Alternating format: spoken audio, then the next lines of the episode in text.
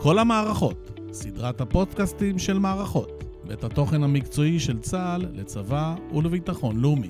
עורך ומגיש, דוקטור אמיר גילת, מפקד מערכות. אחרי למעלה מ-5,000 עירותים, ככה במהלך השנים, שמערכת כיפת ברזל עובדת, ומערכת תל דוד וכולי, ועוד מערכות נוספות, אז אנחנו כאילו מקבלים את זה, אוקיי, יש מערכת שמערצת, אבל באמת הרבה אנשים לא יודעים איך העסק הזה עובד. שלום לכם, פתחנו עם תת-אלוף במילואים פיני יונגמן, לשעבר איש מערך ההגנה האווירית בצה"ל, וכיום סמנכ"ל בכיר וראש חטיבת העליונות האווירית ברפאל. בפודקאסט היום נדבר איתו בדיוק על הנושא הזה, איך העסק עובד. כשאנחנו שומעים בחדשות שכיפת ברזל ירתה 3 או 4 טילים, מה קורה בשטח? הכל מתחיל בעצם בגילוי. מערכות סנסורים, מקמים וסנסורים אלקטרואופטיים שמגלים שיש איום באוויר. הסנסורים האלה יודעים בעצם לא רק לגלות את האיומים האלה שנמצאים באוויר ברגע ששיגרו אותם, אלא גם יודעים להגיד, אוקיי, איזה מטרה זאת, לפי ההתנהגות שלה באוויר,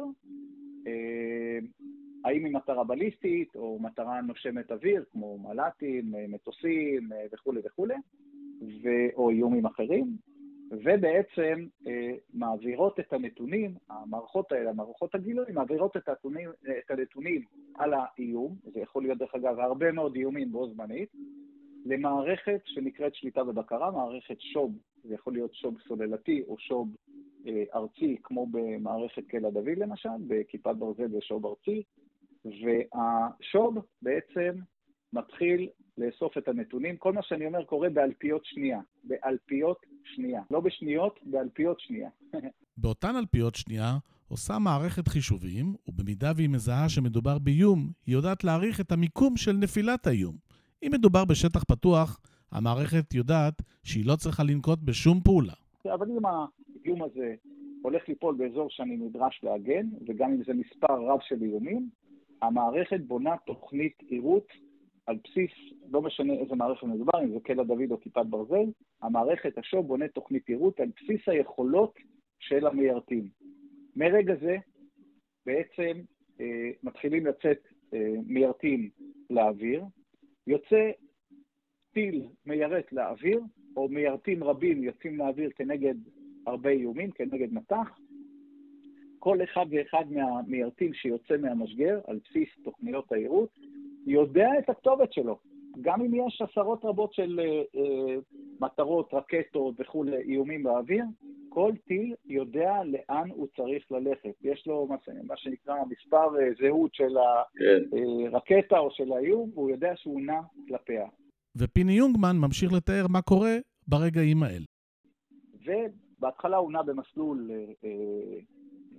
שהוא מתוכנן מראש, ואז בעצם לכל טיל יש בעצם לכל טיל ראש ביות, זאת אומרת הוא בעצם מבייד בעצמו, הוא רוכש את המטרה בעצמו, מתבייט על המטרה וטס אליה ומתמרן אליה ומפעיל ראש קרבי ומשמיד את המטרה. זה ההליך הכללי של מערכת כזו כמו כיפת ברזל או קלע דוד, גם אם זה לטווחים קצרים, גם אם זה לטווחים ארוכים. וכדי להבין כמה זה מורכב, כדאי להבין תחילה את ההבדל בין טיל שפועל בתוך האטמוספירה לבין טיל שמשוגר מחוץ לאטמוספירה. נכון. קודם כל זה באמת טכנולוגיה, הטכנולוגיה של מערכות הגנה אווירית, היא תמיד הטכנולוגיה הקשה, המורכבת, המאתגרת והמתקדמת ביותר. היא מחויבת להיות המתקדמת ביותר. כי אם נדמיין רגע, נקודה באוויר שטסה, רקטה כזאת היא כלום שמדובר בקילומטרים, בעשרות קילומטרים או במאות קילומטרים, או לבסוף באלפי קילומטרים, זה גוף באוויר שטס. עכשיו לך תפגע בו, אתה צריך ליירט אותו. להביא לשם מיירט, טיל מיירט, להוביל אותו לשם, לנווט אותו לשם, לתת לו את האפשרות להתביית על המטרה, ובסופו של דבר להשמיד אותה, זה באמת טכנולוגיה שהיא תמיד, תמיד, תמיד צריכה להיות הרבה, הרבה, הרבה לפני האיום עצמו, הטכנולוגיה של האיום עצמו. מחוץ לאטמוספירה, בעיקרון, המסלולים הם מסלולים בליסטיים.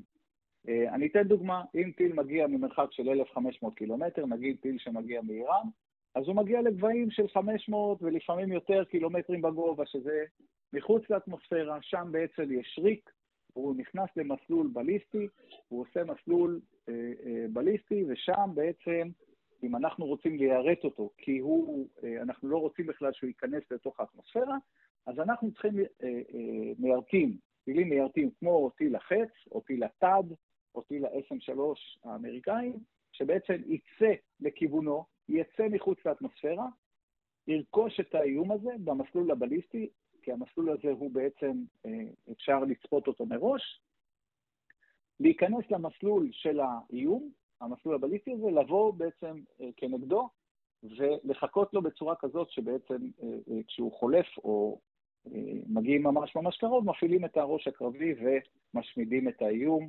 בגבהים גבוהים, כך שבעצם שום דבר לא נכנס לתוך האטמוספירה.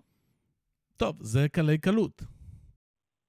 קלי קלות, אבל הטכנולוגיה, זה, קודם כל גם זה לא קלי קלות, זה טכנולוגיה מאוד מאוד מתקדמת, אבל זה משהו שאפשר לצפות, אפשר להסתכל ולחשוב ולתכנן קדימה, ואני חייב לומר שהמערכות האלה באמת הן טכנולוגיות מאוד מאוד מאוד מתקדמות, שום דבר הוא לא בא בקלות, המון אלפי שעות מהנדסים, עשרות אלפי שעות מהנדסים שמפתחים מערכת כזאת שיודעת לטוס החוצה מחוץ לאטמוספירה ולביית על איום, להתביית עליו, לנוע לכיוון שלו ולהשמיד אותו, אבל שוב, האתגר באמת הגדול הוא לטפל במטרות, באיומים שהם מתמרנים, שהם נעים.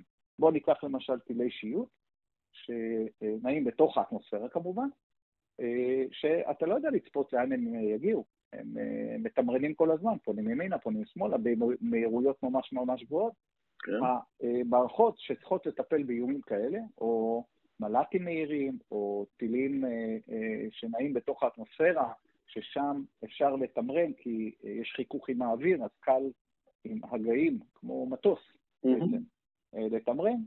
קשה לצפות לאן הם יגיעו, קשה לצפות לאן מועדות פניהם, איפה הם רוצות לפגוע, ולכן האתגר ליירט אותם הוא קצת יותר, לא קצת, האתגר ליירט אותם הוא אתגר גדול. אני יכול לציין שהמערכות שאנחנו פיתחנו, גם וממשיכים לפתח כל הזמן ולשדרג אותם, גם קל אחד וגם כיפת ברזל, מיועדות לטפל באיומים כאלה.